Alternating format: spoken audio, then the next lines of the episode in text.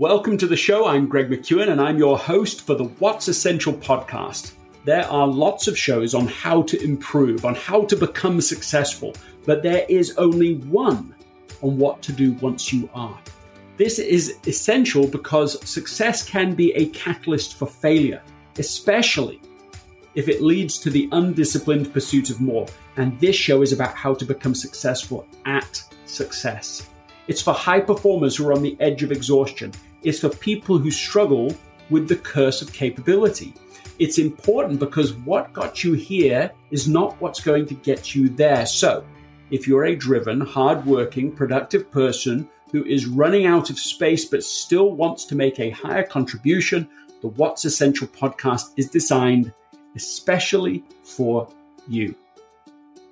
I'm delighted to have my friend and best-selling author Michael Hyatt here with us today. He's the author of many books, including a new book that I think you'll find highly relevant called How to Win at Work and Succeed at Life. Listen to this episode if you want to, well, win at work and succeed at life. And you're going to find this to be an enjoyable conversation with some very practical tips for how to do the above. So let's get to it. Okay, I'm going to give you some backstory here. I just had a conversation with a friend of mine in which I posed a challenge to him of a real challenge of someone I have just spoken to at a live event. And his response to this situation just like actually sort of shocked me. So I'm not going to share what he said or anything, but I'm going to give you the same challenge because here we are in the midst of the pandemic still, there is an unequal effect of the pandemic on people, depending on their life situation. I think most people, the data I've read recently is 85% of people feel they've had a reduction in well being um, since the pandemic began. Of course, that could be a variety of different forms of well being. Some people, of course, there's 15% there that are like, no, it's been the same or could have even gone up for them. I mean, it's not equal. But for some people, it's hit it really hard indeed, depending on how isolated they've been or the challenges they're faced with. And I just did a live event with several hundred people, and I'd asked the question, well, what's something that's essential that you're underinvesting in? And I was reading the responses from people. and One of them said, well, look, I just have no time for myself. And that was curious for me. And so had to come on the screen and we sort of had a little coaching session together. And her context was this that she runs a business, she's at home, she's isolated now, she has six children. And she said, I literally don't have even five minutes to myself. Like, there's literally not five minutes when it's just me on my own with my thoughts. In this most recent book that you've written, uh, win at work and succeed at life, the value proposition is that you can do both, that you can succeed in both scenarios. I mean, it's right there in the title. How would you guide somebody like this that I'm talking to who feels they want to succeed in both scenarios, but it's really, really tough right now? It is. Could I start with a story? Love it. Okay. So about 20 years ago, I was given responsibility for one division of Thomas Nelson Publishers. At the time, it had 14 divisions. And the division I was given responsibility for as the general manager was dead last in every significant metric, financial metric. It was not only not growing, it was shrinking. It was not only not making money, it was losing money, and the employee morale was terrible. So the CEO said, How long do you think it's going to take you to turn this division around. And he was kind of an impatient man, but I thought for a while I wanted to give myself some runway. So I said, three years. And he said, good. He said, that's about what I was thinking. So you've got it. So I went back, shared a vision with the team, rolled up my sleeves. We got to work. We were working 70 to 80 hours a week. I was often working, you know, nights and weekends and through vacations, but we did it. So in 18 months, we took that division, turned it around, went from number 14 to number one in terms of fastest growing, in terms of most profitable, best employee morale. I got, Greg, the biggest bonus check I'd ever received in my life, more than my annual salary. I was so pumped that I, I, said, Gail is going to be thrilled when she sees this. I can't wait to get home and, and share it with her. So I, I bounced into the den mm. and I showed her the check. I just knew that she was going to be thrilled. And she was just a little bit less than her usual enthusiastic self because she's always been super supportive, my biggest cheerleader. But I could just tell there was a hitch in her giddy up. And she said, Babe, we need to talk. and I thought, oh, my heart sank. So we sat down and she said, Look, I got to be honest with you. She said, You know, I love you. I appreciate all that you do for this family, but I got to be honest. She said, You're never at home and your five daughters need you.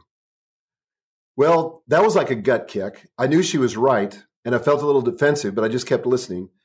And she said, and even when you are home, you're not really here. You know, your head's in your device, you're somewhere else. And then she started to cry a little bit and she said, honestly, I feel like a single mom. Well, that was a total that that was a total gut kick. I thought I had reached the pinnacle of success but it was a false summit. And I felt like at that moment, much like the lady you described, that I was facing the impossible choice. You know, you can you can win at work or you can succeed at life, but you can't do both.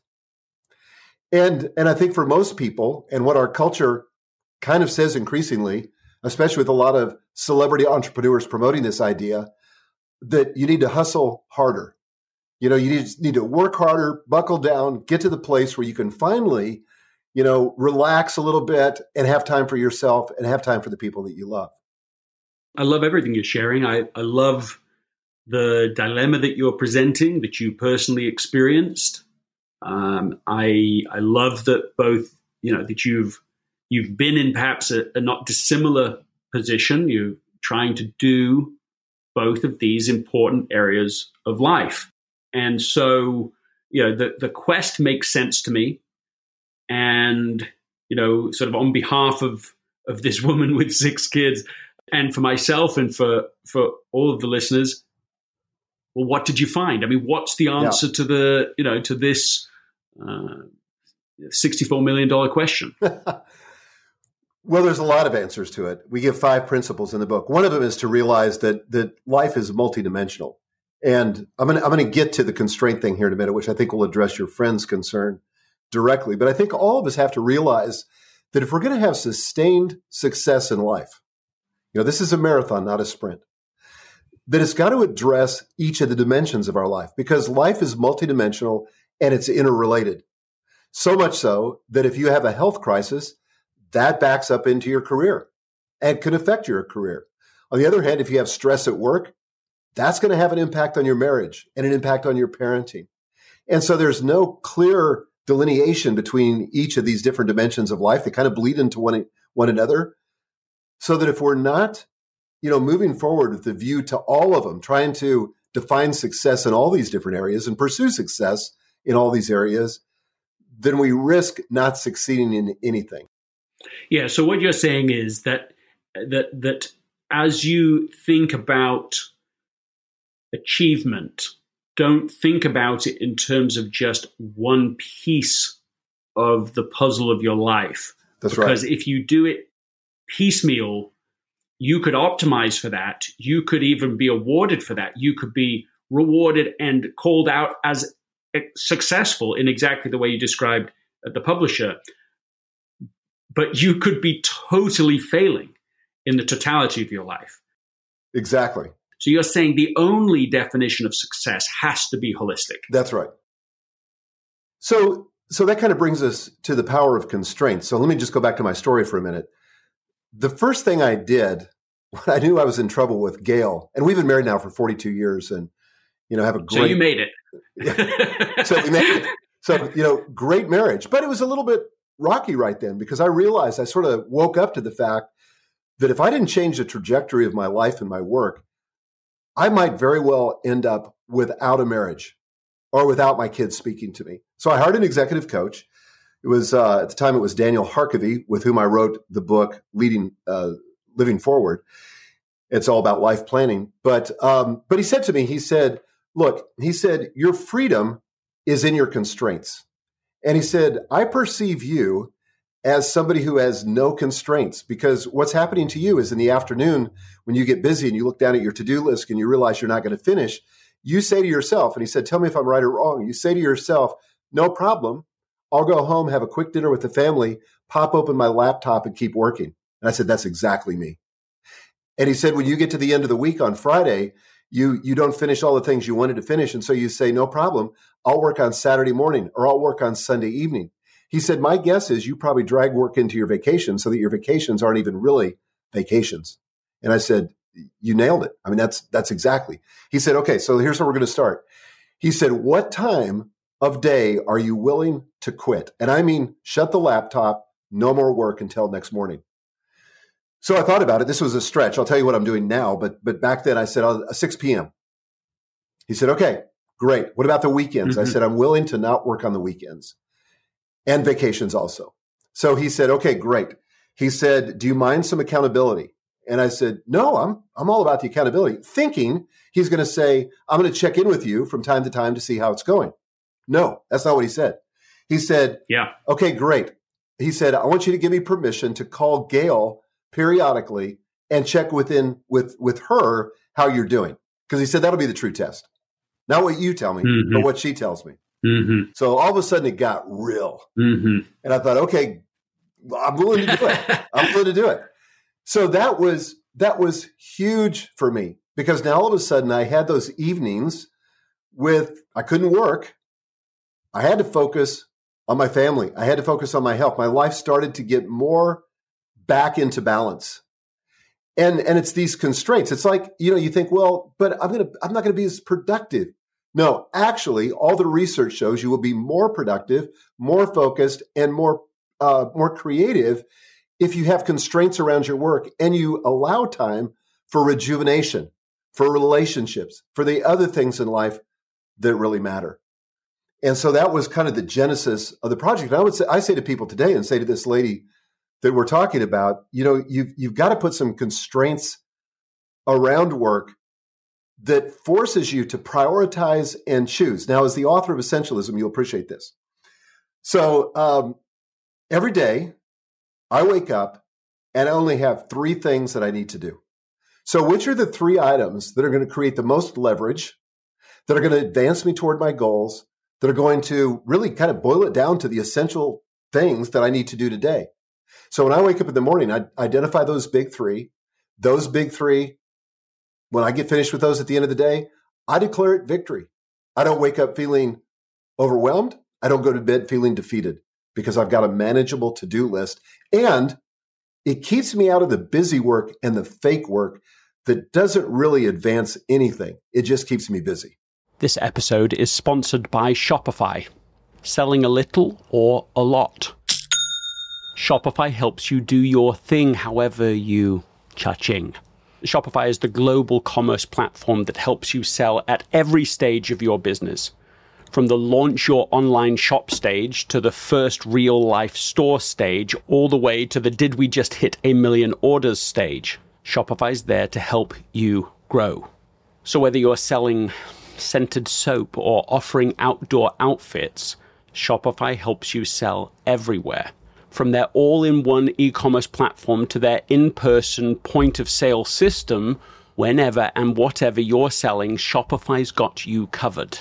Shopify helps turn browsers into buyers with the internet's best converting checkout, 15% better on average compared to other leading commerce platforms. So sell more with less effort thanks to Shopify Magic, which is your AI powered all star in my experience with every business that I have built, including this podcast, there are breakthrough moments, and those moments are often the result of finding the right partner.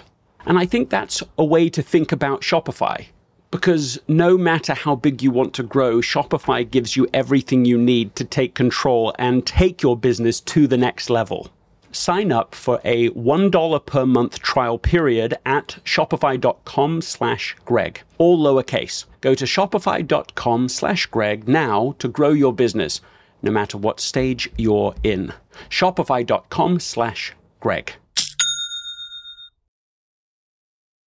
So I'm familiar with your big three, and in fact, have used the Focus Planner. In fact, awesome. Bought a copy, bought a copy for everyone in my family. So even my four teenagers had a Focus Planner as well, and so we've used it over the last sort of 90 days. Um, and uh, first of all, I have really enjoyed having it. Uh, I, I, I, of course, believe in the prioritization model. That's not a surprise. But I find myself still struggling to figure out some days, and I would say today is one of them, which of these competing, interesting uh, opportunities are actually the big three. You know, how would you guide uh, me and my own struggles in, in living this? Well, for me, it all starts with uh, vision. You know, creating a vision for my life and for my business. I've written two books on that Living Forward about a life plan, and then The Vision Driven Leader about creating a vision for your organization. And so I think everything becomes clearer when we know what the destination is. If you don't have a clear vision for your life, and I'm not saying you, I'm just saying people in general, if you don't have a clear vision, and I'm talking about something written, a clear written vision, then all of a sudden it's easy to get sidetracked and distracted by a million different things because you don't know what really leads to the accomplishment of that that vision. Once you get clear on that, you can distill that vision, which by the way, the vision from my perspective is is anywhere from a three to ten year plan.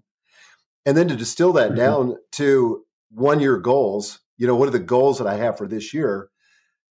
Then all of a sudden, when I'm looking at those, I'm reviewing those every day in my full focus planner. And I'm saying to myself, what are the one or two things that I could do today that would move me in the direction of achieving one of those goals? Because I've already prioritized that these goals, these three goals for this quarter, are the single most important thing I can do this quarter.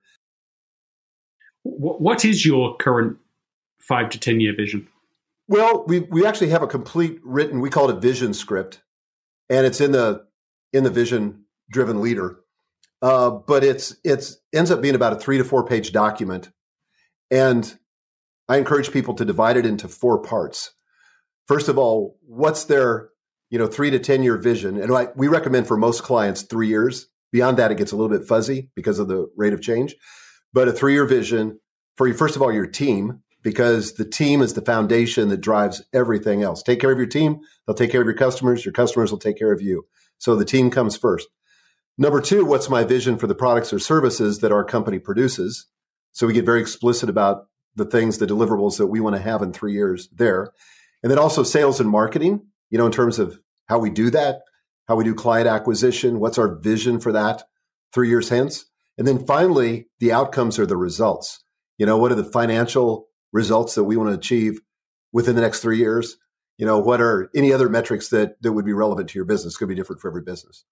Do you have a vision statement for your life a vision document for for, for you? That would be my life plan. You know so in the in the life plan i do a couple of things. So i take each one of those major areas of life.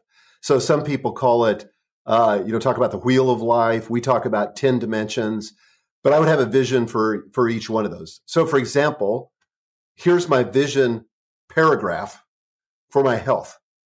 Is this number one of your of your ten? Is this your highest priority area? No, actually, God would be my highest. Can you share that with us? Would you be willing to share sure. that with us? Yep. So here's what I say: um, My love for God grows daily. It transcends all earthly affections and desires. He is my consuming passion. I am aware of His presence and enjoy just being with Him. He speaks to me frequently, and I've learned to recognize His voice. I joyfully obey him in all things. As a result, I'm not merely his servant, I am privileged to be his friend. Yeah, that's beautiful. And, um, and, and how often do you read that statement, for example? About once a week. So, literally in the last 12 months, 50 times. Yeah. In what way does reviewing that take take me through that process. You you read that, once a week on a when? Do you is that a Sunday activity? Is that do you have a set time for doing it? Yeah, I do it on Sunday evening as part of my weekly preview, which is also in the full focus planner. But yeah, I'll just I'll review that. And the reason I do that, Greg, is to reorient me myself on the destination because look, we live in a world that is absolutely, utterly full of distractions. I've got to refocus on the destination where is this all going? You know, and what that does is that when that's present to me, and you know, I've got, you know, I've got my second priority for myself and my health, and then for my marriage and for my kids and all this stuff.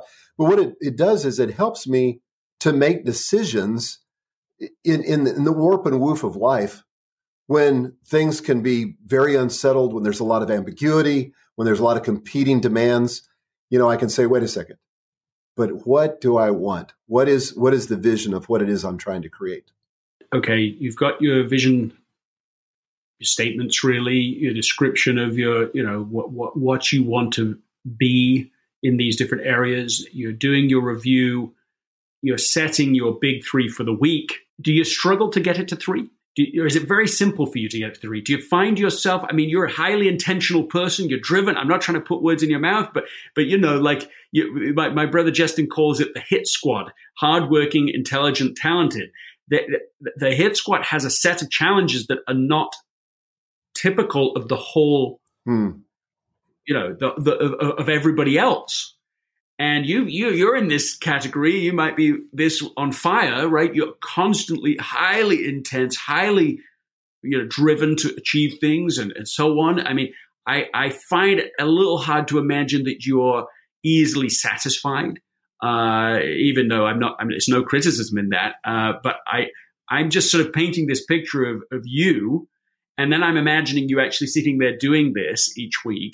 And I'm just wondering whether I'm alone in struggling to get to three. I mean, I should, I, it feels bad saying this, right? You know, you, right? Essentialism, it should, you should be great at this, I guess. But to me, there's always so many things I want to contribute in, I want to achieve across these different areas. So how do you do with this? So I'm 65. And one of the things that I've realized is that life is a marathon that I've, I've got a gazillion things that I want to accomplish. But they don't have to all be accomplished this quarter. They don't have to be accomplished this year. And I think it's easy if we're not careful to get kind of in a scarcity mindset, even with our time and think, oh my God, if I if I don't do everything now, I'm going to miss the opportunity. And I think for all of us that are committed to long term comprehensive success, we got to pace ourselves. You know, and the issue is not what's important, but what's important now, right? David Allen said, and I love this quote, he said, You can do anything you want, you just can't do everything you want. Mm-hmm. Yeah, I like that. So, okay, so you have your three things for this week written down. Yes. I'm like holding your feet to the fire right now, but I I, I want to know what your three things are for the week. Okay, so my big three for the week. So the first item was to do the six podcast interviews for Win at Work and Succeed at Life, which is on my calendar for this week because we're kind of in this pre-promotion recording phase. Uh, the other one was attend a marketing meeting for our Business Accelerator coaching program. And the third one was to get out a press release for um, a graduate school where I'm on the board and I'm in charge of getting this press release out. That's really important. All of those were business. They they are, and sometimes they're not. Sometimes they are. I would say I would say the one regarding the school is more of an avocation, not a vocational thing. Yes, yes, that that makes sense. The distinction that, that you make in your in the ten areas, this holistic approach. What do you do with the other important relationships and areas? I mean, of course, it doesn't mean that you're doing zero, but you just say, I'm not setting a task to go on a date with my wife. I'm not going to set a task to reach out to my children. You're building systems so there's good habits in place for those things, but but how do you distinguish between these are the three that you selected for this week? How did you come to those? Well, again, I reviewed my goals, you know, and one of my goals was in the launching of this new book to try to get it on the bestseller list. And so that one tied specifically into that. Uh, the other ones were just important projects. You know, our coaching program is very important to our company. And the one with, with regard to the graduate school, it's actually a seminary. Um, that's very important, you know, as well for my life. I don't have a specific goal this year. And there's a lot of things in my life where I've had in the past habit goals, like you mentioned, you know, date with with my wife. So that's such a part of my weekly routine now that I don't even think about it. And in fact, I've created a system. So I've delegated that to my assistant. I said, Your job is to make sure that we are scheduled every Thursday night for date night. So you figured out, you know, where we're going to go eat. If we're going to go out to eat, what else? What are the additional activities we're going to do? So I've outsourced that to make sure that that that happens every single time. And so there's a lot of things. You know, my, you know what I do in the morning, my morning ritual, and you know the full focus planner has all this in there as well. But my morning ritual makes sure that I accomplish some of those really important priorities without having to have them part of my daily big three or my weekly big three. So I'm, you know, reading the Bible every morning. I'm praying. I'm journaling. I'm working out. You know, taking care of you know body, mind, and spirit. Reading, you know, in that early time too. So those are more ritualized, if I could use that word. They've been more converted to habits, so they don't have to be yep. part of the big three. Yes, that's that's, that's an important distinction. Things I'm going to do anyway don't make it on there, but things that if I don't write them down here, they're not going to happen as part of my typical daily and weekly routines and rituals. Right. What are your daily big three? I cannot give you an answer to my daily big three for today. I wish I did. I wish I felt the calmness of the three weekly things you identified because those three feel so achievable to me. I mean, I don't know all the specifics in them, but I sort of feel like my confidence level in the goals that you described are like, you know, that's upwards of 95%. Like you're going to do those things this week. It would be surprising to me if yeah. next week when you're reviewing the week, you're like, wow, I did, just didn't get those things done. And then the final question.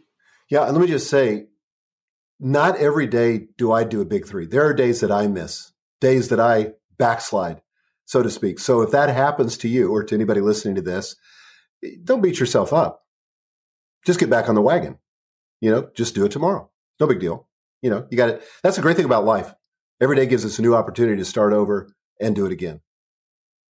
I want to just double click on that because I think most systems, most productivity systems, and I, I feel like I've used my, you know, like, you know, I've tried a few, let's say, I think most of them are described in such terms that you have to do this every day. Is the sort of the, the presumption and the building of it. And i think that's fine as long as that is that big asterisk of like yeah but it isn't really going to be like that.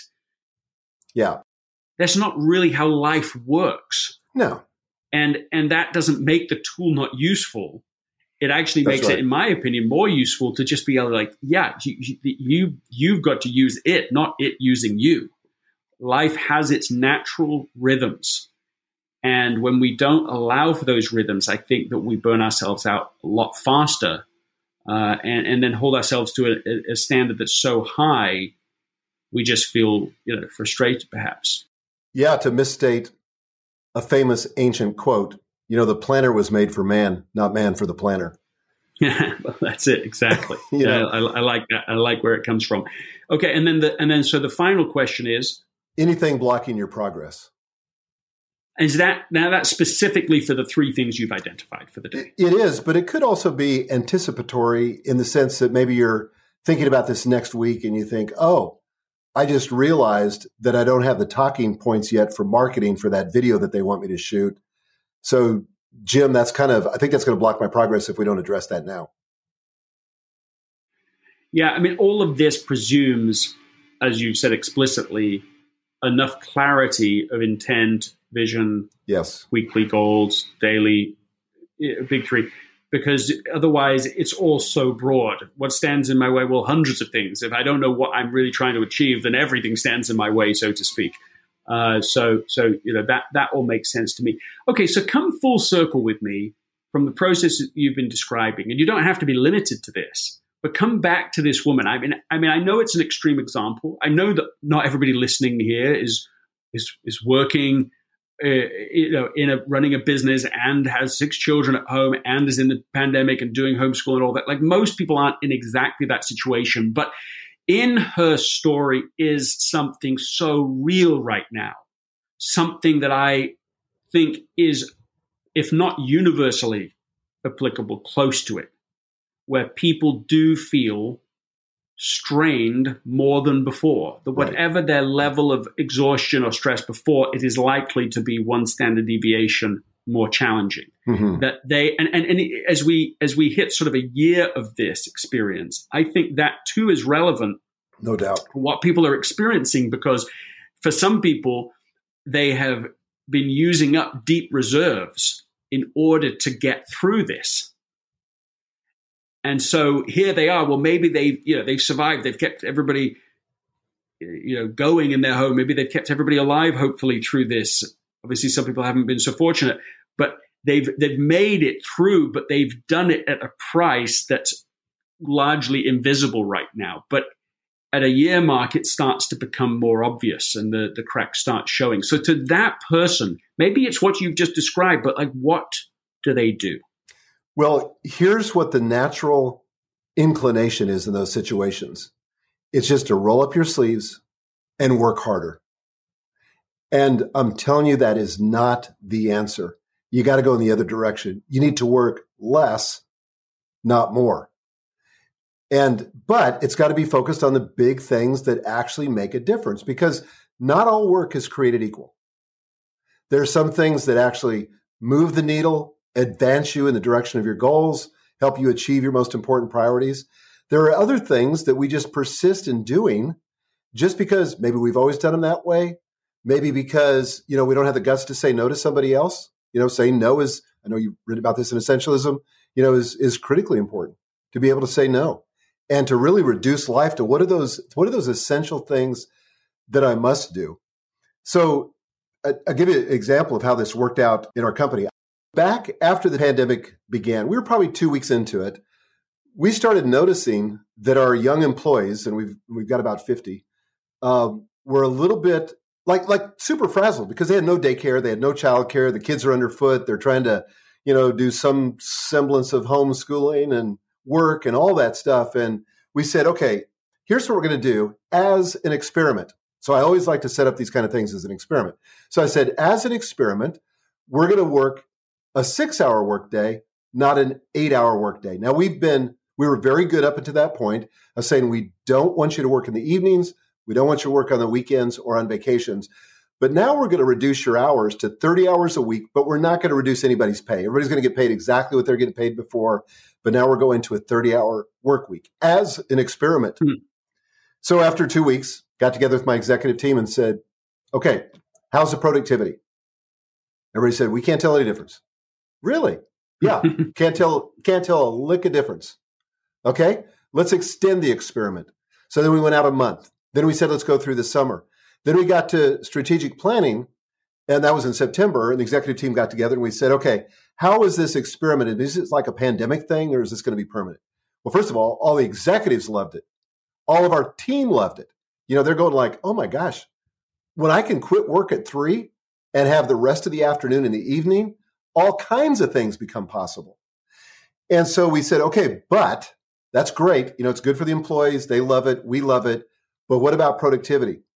We said, well, you know, we're on track to have our best year ever and we're we're on track to beat our budget, which was already aggressive.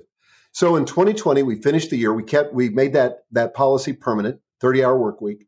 We made that policy permanent. We finished the year 15% ahead of our revenue from the prior year. We finished on the bottom line 101% ahead of the prior year. And we are already enormously, enormously profitable. But I really credit it with that constraint. It got everybody just laser focused on what mattered and less distracted by what didn't matter. I had a had a conversation with the, CEO of a company called Uncharted who read Essentialism, got everyone to read it internally, and then they decided to start a four day work week experiment. And it just just reminds me of what you're describing that that constraint it had an effect.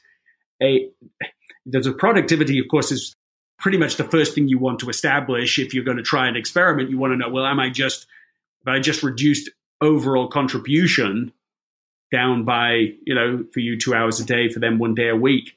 But what was happening underneath is that suddenly you, re- that the constraint requires you to have a conversation you didn't have before. That's right you didn't have it before because you solved the problem by working another hour. That's exactly right. You, you don't solve it before, just like you did at the beginning, by solving it working into the weekend. You just you don't have the conversation, you just keep doing more.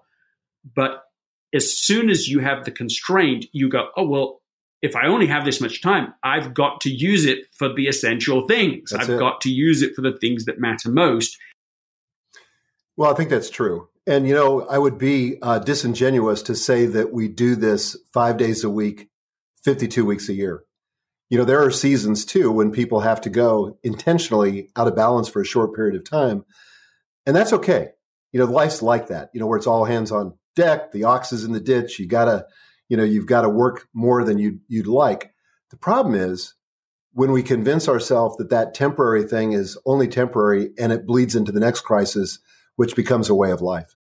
When you need mealtime inspiration, it's worth shopping Kroger, where you'll find over 30,000 mouthwatering choices that excite your inner foodie. And no matter what tasty choice you make, you'll enjoy our everyday low prices, plus extra ways to save, like digital coupons worth over $600 each week. You can also save up to $1 off per gallon at the pump with fuel points. More savings and more inspiring flavors make shopping Kroger worth it every time. Kroger, fresh for everyone. Fuel restrictions apply.